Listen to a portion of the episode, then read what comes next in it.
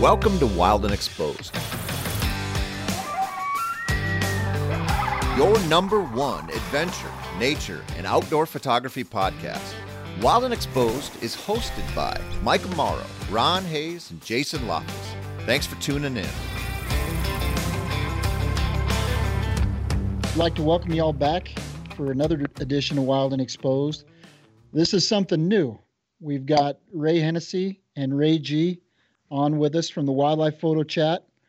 And we're going to do a little cross promotion of each other's podcasts and, and just take some time to get to know these guys as photographers and their work.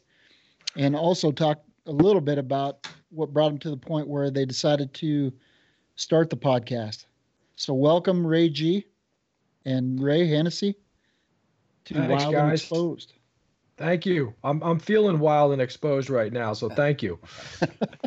I'm not used to being interviewed. We're usually doing the interviewing, so this is uh, it's a nice challenge. And that's Ray G. So, Ray Hennessy, Yes. give us a little uh, intro about yourself. Hey, how's it going, guys? Thank you so much for having us on. And really, this was uh, a great idea. As soon as I saw the email, I'm like, yes, this is going to be fun. So, really appreciate it. Why don't you guys start out with just telling us how you came up with the idea to do the podcast and what your podcast is all about? Yeah, sure thing. The idea came from I was in the past, uh, maybe like two years ago, I was doing a live YouTube series with uh, another friend of mine, and that was going really well. But uh, I had some things in my life that I just had to kind of step away from. I wanted to come back. He had taken it in a different direction, which was totally fine, but it was it didn't make sense for me to come back. So I wanted to do something else. And honestly, I didn't want to step on his toes with what he already had going and kind of repeat the same thing. And I also realized that while YouTube I think is great, audio only podcasts have an advantage of being able to be listened to a lot more places, right? So, you know, wildlife photographers that are out there driving to their location and back, they can listen to it. I mean, they could watch YouTube, but they really shouldn't, you know? Right? yeah. We'll Um, discourage so that yeah. as well. yes, exactly. Uh, so yeah, uh, Ray and I have known each other for a while, and Ray is much newer in the wildlife photography game than I am, and so he you, kind you of can say, you can say it. I'm an amateur. yeah. Okay, Well, he he came. He, had a different perspective, you know. So we thought the two of us, kind of coming at this with different perspectives, would be really good. And our idea in the first place was just to interview a lot of the photographers that we admire, especially you know just people we've been following on Instagram. And uh, surprisingly, the most most of the people we reach out to actually say yes, which is I wasn't expecting that. So that's been nice. That's the cool thing about the podcast platform. I think it's it's one of those platforms where you can you can actually get some superstars that'll be like, oh yeah, I'll do that. You know, I'm so- like, really? Yeah, yeah. You're like, what? yeah. Hey, and if I can add to what uh, Ray was saying, at first when Ray asked me, I, I, I was wondering how many people said no to him. That he finally came to me and said, "Hey, I, I, I need some help here." But um, as we as we progressed, and how many casts have we done, Ray? About 20, 24, 25, something like that. 24?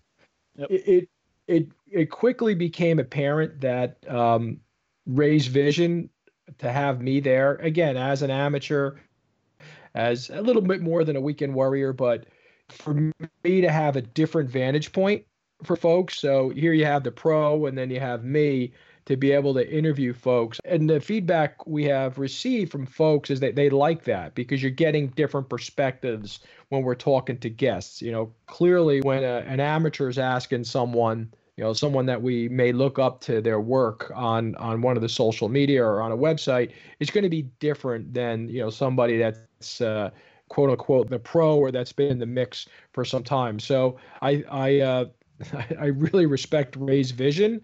Uh, although again, I, I would one day like to know how many people said no before he asked me.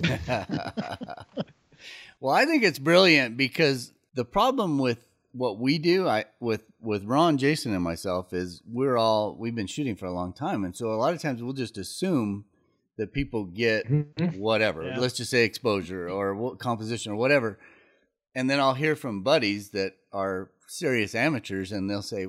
I don't. You guys just talked right over my head, and we don't Yeah. realize it. And I, I, we're not doing it on purpose, but I, I love the idea that you have that perspective in your podcast because it's really important. And I think the audience is probably made up more of a lot of that hobby kind of amateur Yeah. than than anything else. So No I doubt. think it's great. Thank you. Yeah, and our, our formula is similar. I mean, Michael is full time. Uh, Mark Raycroft, who we started the podcast with, he was full time writer and photographer out of Canada, and then I was the has a day job kind of guy. You were the but I have been Got it. shooting for a Yeah. long time, so you you have different perspectives. It's a good formula for you guys. What um, I'll talk to Ray Hennessy first. Where did you start with your photography journey? Man, um, right out of high school, I had no idea what I wanted to do, and I got really good at Photoshop. My senior year in high school, I had a teacher who I shouldn't tell everybody, but he gave me a copy of Photoshop on the side, um, and a uh, uh, he gave me a uh, a Photoshop Bible. Right, it's this 800 page book. I somehow at that time in my life was able to read it cover to cover and retain 90% of it. Right. So I was really into Photoshop. So anyway, uh, graduate, get my first photography job. I work for um, a wedding and portrait studio who was just transitioning into digital. So just to put this in perspective, right? It's 1999. Their first digital SLR is a Kodak 520. It's a $12,000 two megapixel camera. I had that one. um, did you? Yeah. Nice. Yeah, yeah. yeah. huge. Oh, dude, just massive. The battery in it was insane. Yeah, yeah. So, just kind of long story short, I, you know, transitioned them into a full digital department. Eight years later, when I left there, they had like 20 Macs uh, computers, you know, all kinds of digital cameras and everything. And uh, I really kind of learned digital photography working there. And in 2006, I actually started finally pointing my camera at wildlife, thanks in part to my father, who I grew up hunting and fishing with him. And so we are always outdoors. But then that kind of all fell to the wayside and he started just shooting backyard birds and then he started going to the the local wildlife refuge. And uh, i started seeing some of the stuff he was getting and i was like whoa this would be this is really looks fun you know? And i started joining him. And then uh, from there it, it kind of just grew. I would say i kind of had no clue what i was doing from 2006 to probably about 2012 so like five or six years were just me fumbling through everything. You know there wasn't the plethora of YouTube tutorials and Instagram photos everywhere, and everybody showing you how to do this stuff, right? So it was just complete and utter trial and error trying to figure it out. And I would say it was, took me that long before I kind of was like, all right, I think I know what I'm actually doing now. And then I've just been kind of refining from there. Excellent. I want to get back to the refining part, but Yeah. first, uh, Ray G, how about you? How'd you get your start?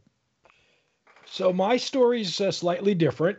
Uh, had a midlife crisis. I was uh, looking for something outside of uh, what I was probably engaged at the time, all the different hobbies I've had in my life. So I picked up a camera, and the whole idea was to shoot my kids, you know, playing sports, right? So my my daughter was uh, playing soccer, and I I remember getting the uh, the D500 because it could handle the action a little bit better.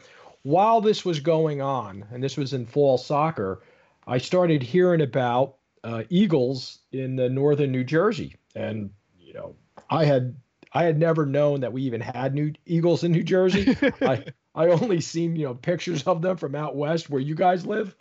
So I said, hey, I got to go check this out. So uh, now look, I had the camera. I go and I head over to one of these uh, local parks that, believe it or not, sits right off of uh, the New Jersey Turnpike, which is a very busy place. And I couldn't believe it. There was eagles flying all over the place. It was, I think it was late November, early December, and uh, here I am. I, I forgot. I, oh, actually, I think I might have had like a Tamron 150 by 600 lens at the time that I'd had actually gotten for the soccer. So I had that lens with me, and oh, I was so excited to see eagles fly in New Jersey. So here I am taking pictures, you know, of birds in the air. And there was a, a gentleman that I had run into, a guy by the name of Steve, who was doing the same thing I was pretty much doing. He had just gotten into this hobby. I think he was a guitarist. He'd gotten into it. So we struck up a friendship. And uh, before long, he had invited me on a warbler trip with him because a good friend of his was like a digiscope guy and knew everything about warblers. Next thing you know, it's spring. I'm into warblers. Now, for the life of me, I would have never thought in a million years that this midlife crisis was going to take me anywhere near birds. Okay. So here I am. The warblers were just, you know, phenomenal to understand. Again, could not believe that that stuff was actually in New Jersey. From there, of course, you know, spring leads into summer. I was very fortunate enough to to be at uh, the Jersey Shore, and this is the fun part of the story. I'm at the Jersey Shore. We have shorebirds all over the place, and of course, you know, if you like eagles, you're going to like ospreys, right?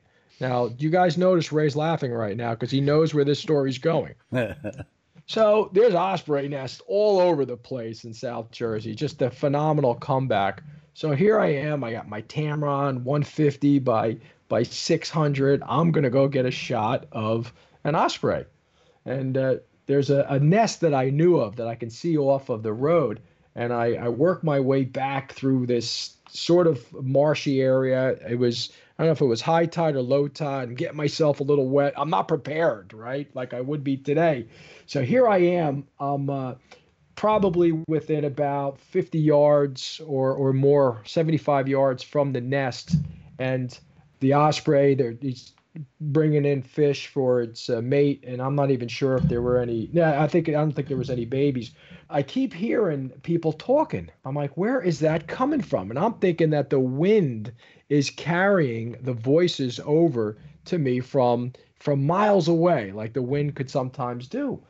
And finally, I turn and I look over and I see these two moving, what I would consider like shrubs, in the middle of a little uh, alcove in the water. And all of a sudden, I says, "Oh my gosh, there's poachers out there."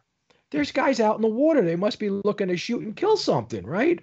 So here I am thinking, wow, I'm in this critical position to, you know, call the law to come stop these guys from poaching. And I remember uh, taking my lens, focusing in on on these uh, what I thought were shrubs. They were actually camouflaged floats, and I see lenses coming out. So I says, wow, that is cool. It's photographers in the water.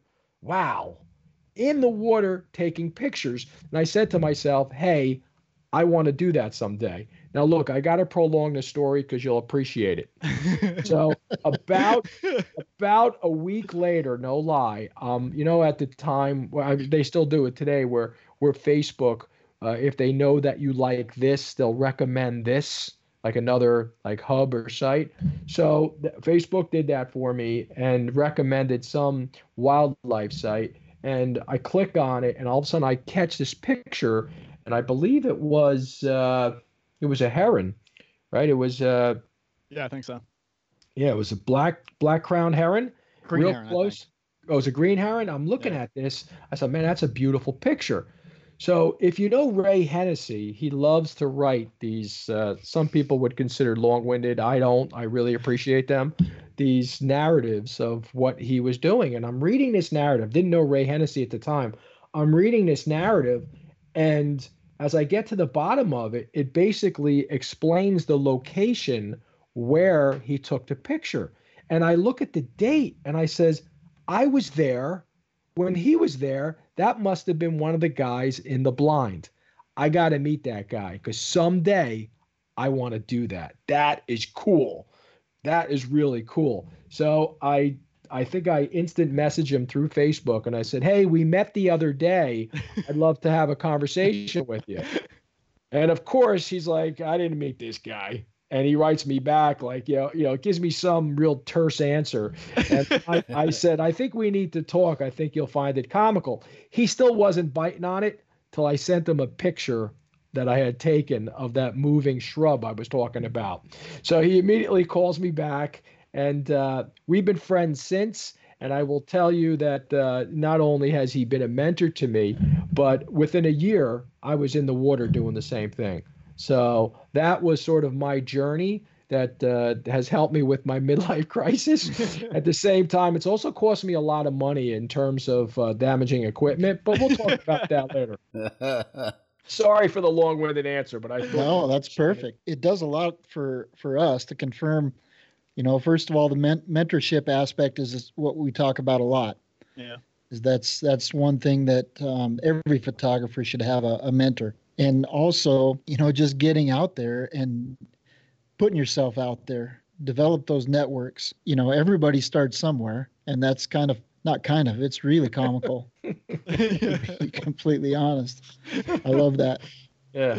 So I thought he was a poacher. So yeah, I was. I've since but, been in that same spot in the floating hide and had an entire tour boat go by that were like just just a bunch of you know random like weekend people out down the shore getting driven around to see like the local birds and wildlife and stuff. And then they're over the loudspeaker they're like hey, that looks pretty cool. and I'm just like giving them a thumbs up from out of the water. so I've surprised a few people in that thing. Jersey gets yeah. a bad rap. I mean, I think when, especially people out west here, we think of Jersey, we just think of New York City, right? You just yeah, think yeah. of just heavy population. But Jersey's got a lot of rural country and a lot of wildlife i think opportunities right can you guys uh, talk a little bit about that because i think it's just it's a misconception. Yeah, I would very much agree with what you said, Mike. Um, when you say wildlife, I think of like some of the big mammals and stuff like that that you guys have, and, and we really don't have that variety. But as far as you know, every other kind of wildlife, uh, and especially birds, uh, the variety that we get as especially with the seasons and everything is really tremendous. It really is you know? There's there's cape may down at the south here which is world famous for birding. And um, you know then you go all the way up to the north and we have some i guess we can kind of call them mountains. They're large hills uh, compared to what you guys have out there. Uh, but we have some mountainous regions, and again, different habitat that bring in a wide variety of different birds. And you know, the one nice thing that I love about photographing what I mainly photograph, which is birds in New Jersey, is the seasonal change. You know, it's like every three months we got a new set of something coming in. You know, and I don't feel like I'm ever really getting too bored when I'm when I'm finally getting tired of a certain thing, like, oh, I got to photograph this again. Uh, it's almost that time, and they're they're moved on out, and the next you know group of birds is coming in, and I really do love it. And and I'll pass this off to Ray, but even up north where it is a lot more urban, uh, there's still some amazing stuff, and I'm sure he'll probably mention, you know, it, it kind of helps him find some of the birds that he loves to find. Uh, absolutely. So l- let me tackle that in a couple of ways here. Uh, one, uh, and this was explained to me by a birder, and Ray, I think you, I don't know if you would agree with this, but where New Jersey sits, and, and obviously Cape May is uh, world renowned, but New Jersey in itself sits in a, in a place that it's uh, almost like the southernmost piece of a lot of the northern migration and then the northernmost piece for a lot of the southern migration. Maybe not exactly, but we sit in those crossroads that are incredible, whether it's shorebirds, whether it's warblers, whether it's uh, a lot of the uh, the migrating uh, hawks is incredible. So uh, to Ray's point is you don't really have to wait long for there to be a change. Now, again, we don't get those huge mammals. You know, that's why we're all stepping on each other to find foxes um, and there, there, are some bear, but uh, I have not uh, endeavored on on that end. But in terms of the the bird species, is just really really incredible across the board, and and it is it's extremely diverse in what you get. And then you know what Ray was saying about me being up north. Now there's a the one the northwest part of the state is just absolutely you know, gorgeous. In fact, that, that picture that you have uh, behind you there, Ron, you know, even though Ray doesn't call them mountains, you sort of have a lot of that kind of mountainous region. But where I'm at is interesting. I live in the suburbs right outside New York City. And what it does is it creates a lot of these pockets for birds. So it's a lot easier to find them. So, for instance, the warbler migration in the spring, what usually happens is they're flying at night as the sun is coming up. They see this uh, one uh, mountainside, it's Garret Mountain as the sun's coming up, they will land there. And then what they quickly realize, it's surrounded by an urban environment. So they stay there. And it, it really allows not just birders, but also photographers to get an opportunity to photograph because they really get funneled into areas. Same things happen with the owls. Uh, same things happen with a lot of the raptors because there's a lot of the urban areas that they are forced into these little pockets and it makes it uh, sort of easier. I remember visiting someone out in Pennsylvania, and uh, I would say, "You must have a million owls out here," and she says, "Yeah, we do, but they're so spread out. It's hard to find them." Where I know in North Jersey, it's a lot easier because they're sort of sequestered in these little areas. And then I'll just add the last part, um, and I never knew this. Uh, Ray and I have a mutual friend who's been all over now the North America, Central America. Is he in South America now? I don't even know. Yeah, something like that. Who knows? Yeah. And and he talks about how South Jersey, where you know where Ray and I met, and you know Ray was there today, is just got phenomenal sort of backstops for shorebirds. Just the way things are spread out, it's just gorgeous. So we're very fortunate that we have those marshes, and uh, that the shorebirds are there, and it's really picturesque. Yeah, a couple of the kind of species that are bird species that are kind of toward the top of my list. Uh, some of the best images that I've seen have been from New Jersey, and that would be number one, snowy owl. And you you talked about yeah. you talked about the south end of the northern migration. You know, yes, yes, and then also peregrine falcon, uh, because wow. of where it can be photographed, and it's so accessible yeah. and you know most people don't know and we won't give exact locations but they know that, around here. Right. The only well, thing that's kept me from doing that is because i was always afraid to get mugged. Well hey so let me just let me just uh you know tease that out a little bit. The snowy owl stuff is really cool particularly i know two years ago there was an eruption and uh just about every beach uh, on the Jersey Shore because again in the wintertime there's nobody on the beach except the animals, right? So the snowies were just all over, and Ray Ray would attest to that. So if you catch an eruption year, it's phenomenal. Even in the, on those non-eruption years, they're here, just not in numbers. But the peregrine falcon, what makes that so interesting is, believe it or not, New York City, I think, has the highest concentration of peregrine falcons in the United States, uh, yeah. mainly because there's a lot of pigeons. And why is there a lot of pigeons? Because there's a lot of, you know, people either feeding them or leaving food out. So the peregrine population in New York City is incredible, which for us in New Jersey, this uh, the whole uh, Hudson River on the Jersey side, particularly up north, as you're just about to get into New York State, is these uh, very large, you know, cliff sides. So there are uh, at any given time about three to four pairs of peregrine falcons, and the one that you're probably thinking of, and and it's no secret that location uh, we actually laugh sometimes when people take tour groups there. They can just go online and find it themselves.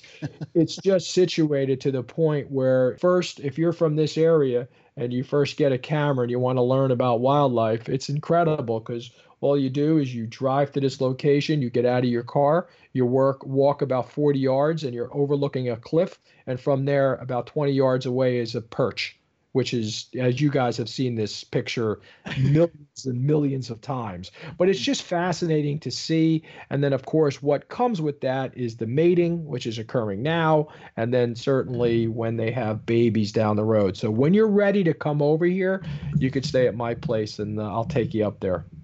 It's well, we uh, might. It's phenomenal. might be able to work a trade on that one, Ray. Yeah, it's, it's it's it's a phenomenal place, and again, even though and Ray will tell you it's played out, just to see them is so remarkable. It's incredible. You know, we have them in Wyoming, and they're another huge uh, conservation success story, of course. Yep. But the way that they hunt, and the reason that they find so many of them in the city is they put hack boxes up on top of these yes. uh, big buildings. Yes. Because there is such a huge prey base, and so they hunt by basically dive bombing. Yeah. They hunt off the off the cliffs in a lot of places. So the first time I saw one, I actually didn't see the falcon until after it had made the kill, oh, and wow. I saw this pigeon just basically turn into a poof of feathers. Hey, and then all of a sudden I saw the bird shooting through it. Given the location where you'll find them in Wyoming, it's tough to get to them to photograph them. And so to find, you know, those spots and, and there actually is a couple in California as well, but the spots where they're a little bit more accessible. And of course, Snowy Owl is great in any location, but some of the shots I've seen on the shore, you know, the light that you can get them in is just unreal. Well, I think we talk about it all the time too, where you have an urban environment. These animals, birds, mammals, anything, they tend to be more acclimated to people, you know. And it's yeah. Mm. if you do find a peregrine in Colorado on a cliff somewhere, you're going to disturb that animal and it's probably not worth taking the picture. Animals that are accustomed to it are fine and you're not going to disrupt it, but you go out into the wilds of some canyon country somewhere, you could disrupt that whole nest and, and that's just not a good thing to do anyway. Yeah, that's true. Hey, Ron, I'll just end with this piece. Uh, so, what you've just described, you could be at this location in New Jersey, and while the peregrine is sitting on its perch, it'll actually see, you can't see it, but it'll actually see out in the distance. It'll see a, a flock of birds. It'll leave. It'll create this incredible arc, and you'll actually be able to see it hunt over the water, and then bring that prey back to the perch. Okay, that's just incredible. There's not too many places that you can see that. Yeah, see that that'd probably do it for me. no doubt, no doubt. So Ray Hennessy, what? So you got into you you were hunting and fishing, and you were into wildlife that way, and then you got into the photography kind of thing. What keeps you into it? You know, wildlife is tough because everybody does it. It's one of those things where you don't have to hire a model, you don't have to set up a whole shoot. You can just go out there and you generally find something to shoot. But it's horribly competitive. You know, if you're trying to make money at it, if you're trying to make a living at it, it's difficult to do. What keeps you going? Trying to find and create something different. That that's really what it's been all about for me, man. I get to attribute a lot of the way I shoot as far as compositionally and lighting wise to all of my portrait work actually so you know i, I left out the part of the story where uh, my ex-wife and i actually ran our own wedding photography business for 10 years and that was my full-time job leading up right until uh, i went full-time wildlife uh, last year so I learned a ton about photography in general, composition, lighting, uh, just from you know uh, other peers. Uh, I learned a lot from her. She actually took some courses with some really high-end wedding photographers and that's where she learned all about the that backlight that rim lighting technique that i absolutely love to use in my wildlife photography now and we got to perfect it you know she taught me that technique and then we got to perfect it with our portrait clients our wedding clients because we can actually control them, right? So I got to actually kind of figure out all that lighting, and then I realized like, wow, this is this is amazing the way it looks and the way it kind of creates just a totally different look to the normal light that I've I'm used to shooting. And then I I realized at one point I can actually start applying this to my hobby at the time, wildlife. And so I really started doing that. And the wedding photographers I was following when I really got into it were really into you know, placing a couple really tiny in the frame with this big scene and showing off, you know, either the building that the wedding was at or the the scenic country club or whatever. So that's where I kind of learned like, hey, it's not always about filling the frame with the subject. Sometimes there's more going on there. And again, I transferred that into it doesn't have to be filling the frame with my bird. I can actually show off a little bit more of a story uh, by backing off and having that bird tiny in the frame, which turns out is more of a challenge who would have thought, right? I would have thought like getting in the beginning, right? It was all like get close, get close, get close. And then once I figured that out, it's kind of like, okay, now this is great, right?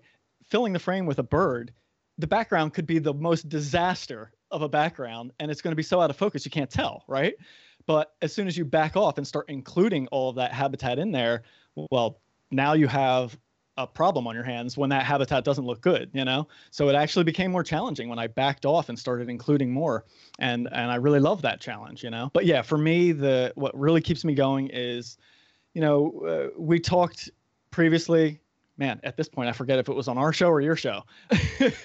We talked previously about following the trends you know of what's out there mm-hmm. and, and one of the things i got to say that i really like doing is paying attention to those trends but not blindly following them because that's what's happening. You know i really enjoy saying you know what? This is the direction i like to go because this is aesthetically what works for me and what i enjoy and i'm just going to keep pushing that way you know? Uh, i share these photos on instagram all the time where the bird is probably makes up like five pixels in the photo because it's so tiny. It looks amazing on my 27 inch imac right? But translate that down into the postage stamp size on instagram and that photo really doesn't do it justice but i'm sticking to my guns like that's how I shot it, that's how I envisioned it, and that's what I'm going to share. You know, um, so I think kind of coming up with my own style and sticking to that and co- trying to to grow and progress that has also been a, a big driving factor. I said in a in a podcast a long time ago, I can't remember which number it was, but we were talking about you know if people are having trouble understanding light or reading light, to go work with a portrait photographer. Yeah. And your your background and you're in good company in this sounds almost identical to Charles Glatzer, who's a yeah. Canon Explorer light. You know, Chas understands light, and that's what sets his images apart, and that's what allows him to do so much on the education end for people. Is that he understands it to the point where it just falls off his brain like the leaves fall off the trees in the fall, you know. So I you are in great company and if if you guys haven't seen, go look at just some of the image. Don't even worry about the subject. Go look at some of the images of light that Ray has on his uh, Instagram page and you'll kind of understand what we're talking about. Thank and you. Ray G, I don't you couldn't ask for a better mentor in that way for sure. Well, you're right. On, along those lines of thinking, though, where you're talking about trends, and it was just actually our last episode we did. We were talking about that, and we were talking about lens choice, right? Yeah. And lens choice for a lot of wildlife people is big lens. I want a 500. I want a 600, especially if you're shooting warblers. I mean, it's like, Yeah, okay, yeah. I want a 600 because that is, Yeah. or an 800. You know, you just got to get in there. But at what point do we have enough pictures that are just tight shots of cool looking birds? So then you progress into, okay, well, how can I show big bird, big habitat? Then you got to get close. You know, you Hmm. got to shoot wide and you got to be close. That's a whole different ball game, and that's a whole new education, right? Are you guys Hmm. exploring that at all? Do you take a one of the ways that I think it can be done is remote cameras. Then you start getting into BBC Planet Earth territory because now you're like, okay, well, I got to be a digital tech just to figure out the technology required to figure this out. And are you guys playing with that at all? I have just started playing with that. That is actually kind of like the top of my goal list this year is wide angle warbler photography.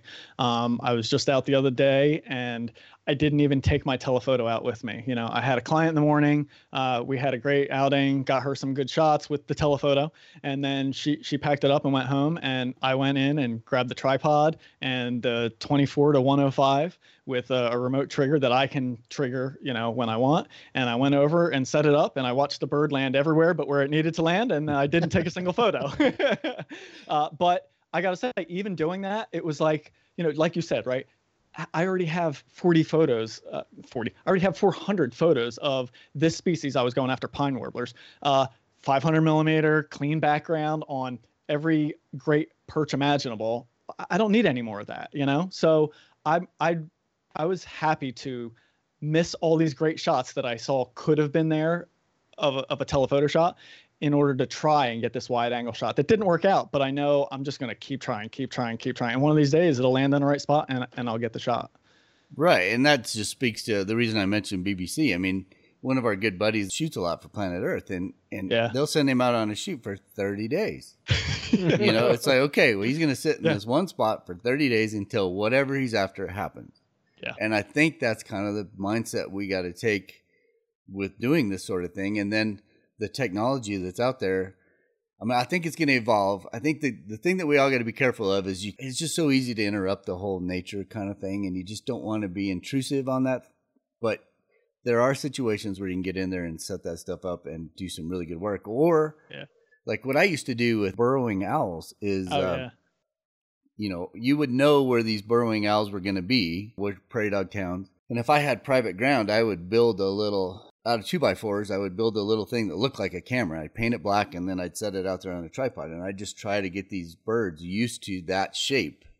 Wow. And then when when the when they were actually nesting, it wasn't something new that was brought in. It was there, and it was just something to try to acclimate because I didn't want to disrupt what was going on, but I wanted to try to get that shot and be respectful of that species. So I just like to bring that up because I think you can get too heavy into this, and you can get where you just are like uh, the shot becomes more important than the animal, and we try to just Yep. be that person that just says or that group that just says, you know what, the animal's always number one. Then whatever you can do to to get the shot and not disrupt what's going on is the best thing to do. So when you're setting up the wide and wide, when you got your wide angle and you got your wide background, yeah I mean, obviously you're going to a lot of these spots. You kind of know where the best places to set up for. Are. What What are you looking for? I mean, what What is the? I mean, like you said earlier, the backgrounds out there have got to be kind of tough, right? Because oh yeah yeah what, what's the setup?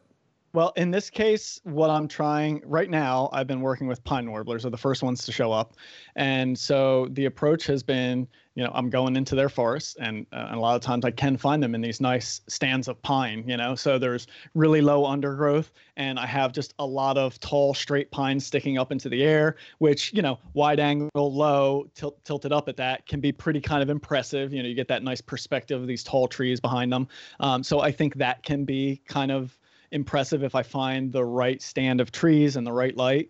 Um, and then it's finding a cooperative bird, right? So I can find a great habitat and set, but then either the bird's not there or this bird isn't just cooperative at all. So I got to keep moving. So it, it's been just, I haven't done enough of it to really to really even answer that question. Right now, I'm totally in the trial and error phase, emphasis on the error. yeah, it's definitely something that could take a couple of years, I think, just to oh, perfect yeah, and yeah, just get that yeah. one shot. But I think you're going to end up with a shot that nobody else has. That's that's the goal. Yep. And I also want to mention, you know, uh, I really like what you just said about the burrowing owls. I was just down in Florida working with burrowing owls. I had uh, I was running some workshops down there for them, and uh, I had one last evening by myself, and I had worked with this this one burrow. They were very uh, in Florida. They're very acclimated to people, uh, most of them. It was funny. I was in a field, right? One burrow, you couldn't set foot near it. The owls would start freaking out. You could tell right away. It's like, okay, time to back off. The other one, I could have been dancing right there. These birds did not even, they didn't even look at you, you know? So acclimated to people. Those are the birds we worked with, obviously. Right. Because uh, you could tell we weren't disturbing them at all, in the least.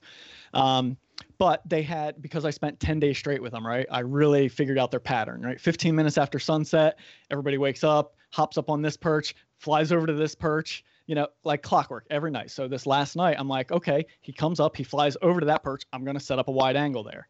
Well, you already described what exactly happened, right? He flew over towards that perch and he was like, oh, what's this here? And then he hit the ground, landed on the opposite end of the perch, but he was like, he was okay, but, you know, he was like, yeah, something ain't right here. And then right. he just went out to hunt you know, and, and that was that. So it really kind of proved like, okay, I need to approach this a little bit more gingerly. I got to introduce something that he gets used to first before he's gonna, you know, uh, before I can just chuck a camera in there. Uh, basically, what I'm trying to say is, I think I got too aggressive in my approach, and I should have kind of done it a little bit slower. Yeah, and it's tough because a lot of times you can't just leave something like that out in a public place because yeah, no, you just you really got to find the situation where you have private land. You know, yeah. Ron, the lek that Ron works with for sharptails it's on private ground. So that gives you a lot more flexibility and you know setting up way before the animal's even there and getting them acclimated and you know it just sure. takes a lot of time. So so we were on their podcast earlier. We got a question from Ray G about you know what's the best piece of gear under a hundred dollars. So make sure you go check that out on the the wildlife photo chat. For you guys, what's the species that has eluded you or that you would like to photograph in the coming year? Go ahead, Ray. you know, uh, I'm just an owl guy. That's why Ray's laughing. Uh, no matter what, I, I always it's it's like that uh, a moth to a flame. So for me, like even this morning, I was out, you know, looking for a, an owl. I located it, even if I don't take a picture. So it's not like a, the species that's elusive to me as much as just the species that I can identify with so much. Um, the barred owl is a little bit more difficult in New Jersey because their habitat is uh, swampy. Uh, so it's really tough while you might know where they're located. Uh, but that's been, I don't want to say completely elusive, but it's something I would like to focus more on is uh, the barred owl. Uh, I was out this uh, past week. I did locate two, but I I sent Ray a pretty crappy shot of one. but uh, I know where they're at, but it's just so difficult because their habitat is uh, could be a bit unfriendly to to humans, regardless of what you're wearing. But that that won't stop me. So again, owls as the you know that sort of umbrella species, and then to be a little bit more focused is that uh, barred owl in New Jersey. Uh, there's other places if I can get to. Uh, great gray owl, but I just didn't follow all the, the massive people this year to go up and do that. So the barred owl, if you want to take a drive to South Carolina, we can guarantee you a barred owl. I'll put you in touch with the guy that'll hook that right up. Mm-hmm. Nice. Yeah.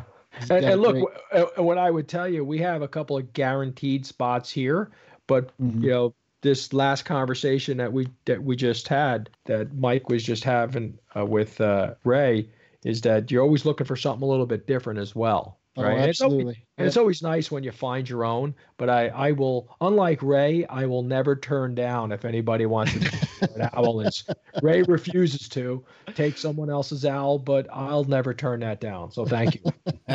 and and that's so funny he mentioned that because that is my answer to this question. So um, this year I would love to find and photograph a, an eastern screech owl, but um, as Ray just mentioned, I refuse to take a location from anybody. So you know, Ray has uh, a handful of locations, and I know a bunch of other photographers in the area who have you know.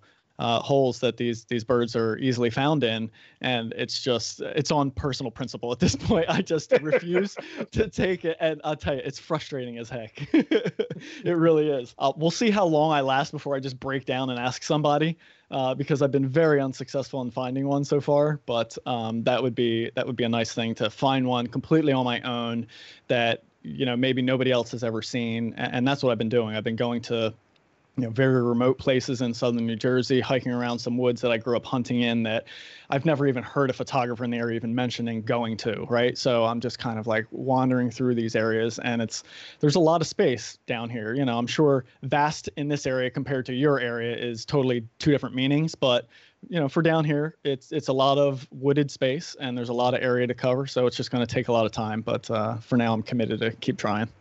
The cool thing about that though is is who knows what else you're gonna find, right? Exactly. Exactly. Yep. You just might happen onto something else. So Yeah. we don't like to get in well we do we get into equipment a lot and i think it's i don't know i think you get i'm kind of a techie person. I love gear. I love that kind of stuff. I don't really we I talk about it all the time. It, it's not the camera at all. It's the person that taking the picture that actually makes the picture.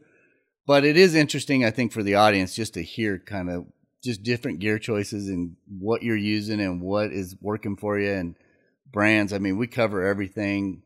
We don't have a favorite i don't think. We just it's just interesting to know what other people are using. So ray g what's your kit and uh, what's your favorite So again, as I had earlier said, uh, since I was on a midlife crisis, I had some discretionary money out there.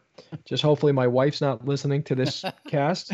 Right? Um, so I'm very fortunate that I have uh, the Nikon D5, a Nikon uh, 850, as well as uh, the the new 600, as well as uh, a 300 if I had some extra money, there's that other lens that's coming out that I'd love to get from Nikon. That uh, what is that? That's 70 by four 300 or 70 by 400. But uh, I don't think I'll see that anytime soon. Primarily, it's the D5 for me with the, either the 600 or the 300. I always have a teleconverter. But what I'm really trying to learn with not only that camera, but with some of the other fun toys I'm playing with uh, between a drone and I know you mentioned before about the Osmo. I'm really trying to learn how to incorporate video uh, by using that not only that rig I talked about, and I'm having some major problems just uh, stable. And Ray laughs at me with like sort of stabilizing my video, as well as some of these other tools that are out there now that could be actually you know pretty fun. So while I don't have the the technical stuff nailed yet as it relates to the photography, I definitely want to jump into the video side, which is going to make me uh, have to learn this equipment that much more. Michael's your guy there. I know. I see that. do you use a video tripod or a video head on your tripod Uh, no, I know I have to get that, but uh, and I'll probably uh, either ask you now or offline of well, what recommendations because I know that is definitely my issue. yeah for sure well ray hennessy what's your kit Yeah, I have a couple of Nikon D4S bodies, and um, uh, I shoot the Nikon F uh, 500 f4. Uh, I have the older version that's you know nice and chunky and heavy, uh, not one of these nice new lightweight ones. And I also have a 300 f4, as I mentioned earlier, playing with this wide angle stuff. I have uh, 24 to 105. I have their macro lens, the, the 105 macro. I have a 24 prime f1.4, which I love to actually shoot. Um, I love to shoot kind of like uh, little macro flowers and stuff with that because it's so weird to have a wide angle lens that has such shallow depth of field. To shoot a 24 millimeter at f1.4 wide open is just a very unique look. Uh, so I do love that lens, which again comes from Portrait World. You know, like I have half the gear I have, I only have because of the portrait stuff I used to do, and I realized how I could kind of incorporate it into some of my wildlife. But the one thing I want to mention that uh, I think might be a little bit different than a lot of people I know is I I support that 500 f4 and the D4S on a monopod. I shoot almost exclusively on a monopod. I very rarely use a tripod ever. The two times you'll find me on a tripod or kind of tripod are when I'm sitting in a, a blind somewhere, right? I'm not going to move, so why bother holding the camera? And the other time is if I'm shooting anything ground level. So I have a ground pod for that, uh, which is you know just kind of like a tripod. But uh, for everything else, when I am being, uh, you know, I'm shooting, you know, warblers, songbirds, um, pretty much anything else. I'm always on a monopod, and I just absolutely love the flexibility that it gives me to be able to change my perspective. Uh, you know, step right and drop a foot in an instant without taking my eye out of the camera and being able to just get that branch out of the way for that bird that landed here, you know, in, in an instant before it's gone. Uh, if I was on a tripod, I would miss so many shots that I can get by using my monopod. I think you can get a lot lower shutter speeds, at least for me, than I think a lot of people think you can, you know? So I'm, you know, warbler season's coming up and I shoot all my warblers on this monopod and there's so many times I'm down to 200th of a second, 250th of a second on the monopod and I get tack sharp photos, you know, not every one of them for sure, you know, but you shoot enough, you're going to get some sharp photos mixed in there. I don't need a thousandth of a second every every shot that I'm doing. I don't need to be locked down on this, you know, super heavy stable tripod. I'm not trying to say that that's a wrong way to do it, but for my style of shooting and the way I like to be able to just kind of work with these birds in the field, and you know, I, I generally don't work with them on like pre-set up perches that are out in the open with a nice clean background. Uh, you know, not to say I've never done that, but I, I, like to shoot them in their habitat a little bit more. So I need to be flexible and need to be able to move. And for me, the monopod is like key for that. It's so key. And we talk about that a lot too, where, you know, the trend now with big game, you know, so moose, elk, deer, nobody uses a tripod, nobody uses a monopod. Everybody's okay. handheld mm. 100% because yeah, well, they got those new light lenses. Yeah. the new light lenses, you can run the 200 to 500 Nikon, and yeah. it's super light and super sharp and yeah. you and I think it's exactly what you said. It's your reaction time to to compose and shoot even faster than a, a monopod because if sure. you're dropping a foot on a monopod, that's going to take you a second. Whereas if you're just lifting up and shooting just handheld, it's the trend. But I don't know. I don't know what to say about that other than it's hard for me to get in that frame of mind just because I'm constantly shooting video and I got to have a tripod well, anyway. Oh, so yeah, that's um, very different. Yeah, it is very different. But I try to shoot a lot of stills too, so I'm always torn because you know all my buddies are out there shooting with.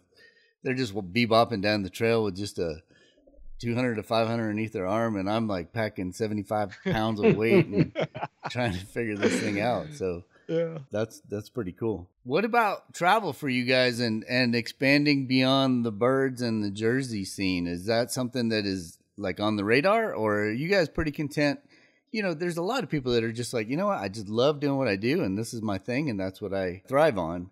But then there's a whole other group that just wants to travel and they want to see the world and, and photography is the perfect opportunity or the perfect conduit to get you out to go to some place that you've never been. Or do you have any desires to do that kind of thing where you go to Yellowstone to shoot bears or you go to the coast to shoot whales or yeah, definitely. Uh, it's certainly on my radar. You know, the the and the obvious uh, obvious thing keeping me from that time and money you know? Uh, this is my first year full-time wildlife so the money is not there got to build that up and uh, and slowly grow that. But yeah my, my plan is to slowly just branch out. This year you know i ran some workshops in florida. I have some coming up this summer up in new hampshire with uh, common loons. I'm in talks with some friends up in uh, newfoundland canada to go up there and scout some place to maybe do some stuff like that. So slowly branching out for me is definitely on the horizon. You know as the as soon as I have the ability to do more of it, I will do more of it. But for me, I think the way it's going to work out is just a slow kind of growth out from New Jersey uh, and, and, into new uh, subjects and uh, new areas. But yeah, I would love to as soon as I can. Ray G, how about you? Yeah, so I uh, I have taken advantage of uh, travel over. I've been I think I've been in this game about three years, maybe three and a half years, and I have taken advantage of travel when I have traveled, you know, for work. If I could, uh, you know, maybe it's just get up a little earlier if I'm in the right place to get out and shoot, or maybe tack on a day on the front end or a day on the back end, or if I'm with my family, they laugh at me if like if we go to Walt Disney World, uh, maybe I'm lost for a little while because I'm in the Florida marshes, which which supposed to happen in uh, about a month from now, but it looks like that might be canceled. In fact, I was just in Florida, I guess about less than a month ago, and I find those type of trips, particularly if you could hook up with a guide, to be the most rewarding because they're going to put you on something. So, which is really neat, particularly that you know you don't know the area. So I'm not against it. What what has stopped me a little bit is family to make sure that I'm home more than than I'm uh, that I'm out gallivanting and having too much fun. So I love traveling but I'm sort of balancing that out. So I, I hope to do a lot more of that in the coming years because I think like that is the exciting part of the wildlife. You know, I'm looking over your shoulder and I'm looking at that picture. You know, I'm not going to get that in New Jersey. So um, actually, I'm looking at both of you guys there. So both. Hey, I got a deer in behind mine too. All right, just, we all have that, different deer. Now that I can get, but the, what they have is a little different. Yeah, yeah there's our better. I agree. Well, that's cool. I think it's it's awesome to be able to it just expand your horizons and like I said, it's the perfect yeah. conduit to do that. I mean, it just gives you a reason to go somewhere and check it out. And I love the comment about finding a guide because if you're going to a place for the first time, it's always best to find somebody that has a clue. Even when I go to Alaska where we go shooting a lot, oftentimes we'll get a guide if we're going into a new area because if they know those bears, yeah, you know, they'll know the temperament. They'll know the, you know, what you can you can and can't get away with and it just is a much safer situation. It's better for the animal and then you're still going to be productive and not waste a bunch of time and a bunch of money. Yep makes mm-hmm. sense. And one last thing you meet some really great people out there that are in this in this whether it's your profession whether it's your hobby whether it's a sport there's some really great people and there's some really talented people. So to have the opportunity to shoot up next to them sit next to them and shoot uh, is really neat Agreed. For sure. And that's kind of going back to the reason that we're all here today. That's one of the best parts about doing these podcasts as well.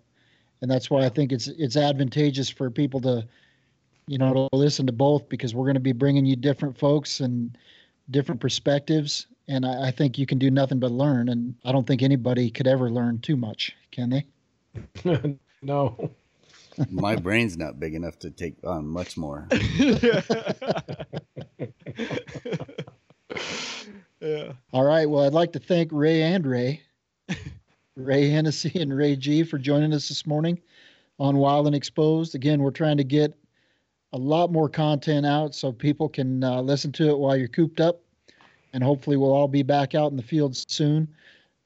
Before we go, Ray Hennessy, uh, how can people find you on social media? Uh, actually, the best place to find me is on my website, rayhennessy.com. Um, that's where I post a new photo every single day. Uh, I often do share those on social media on Instagram under it's uh, Ray underscore Hennessy.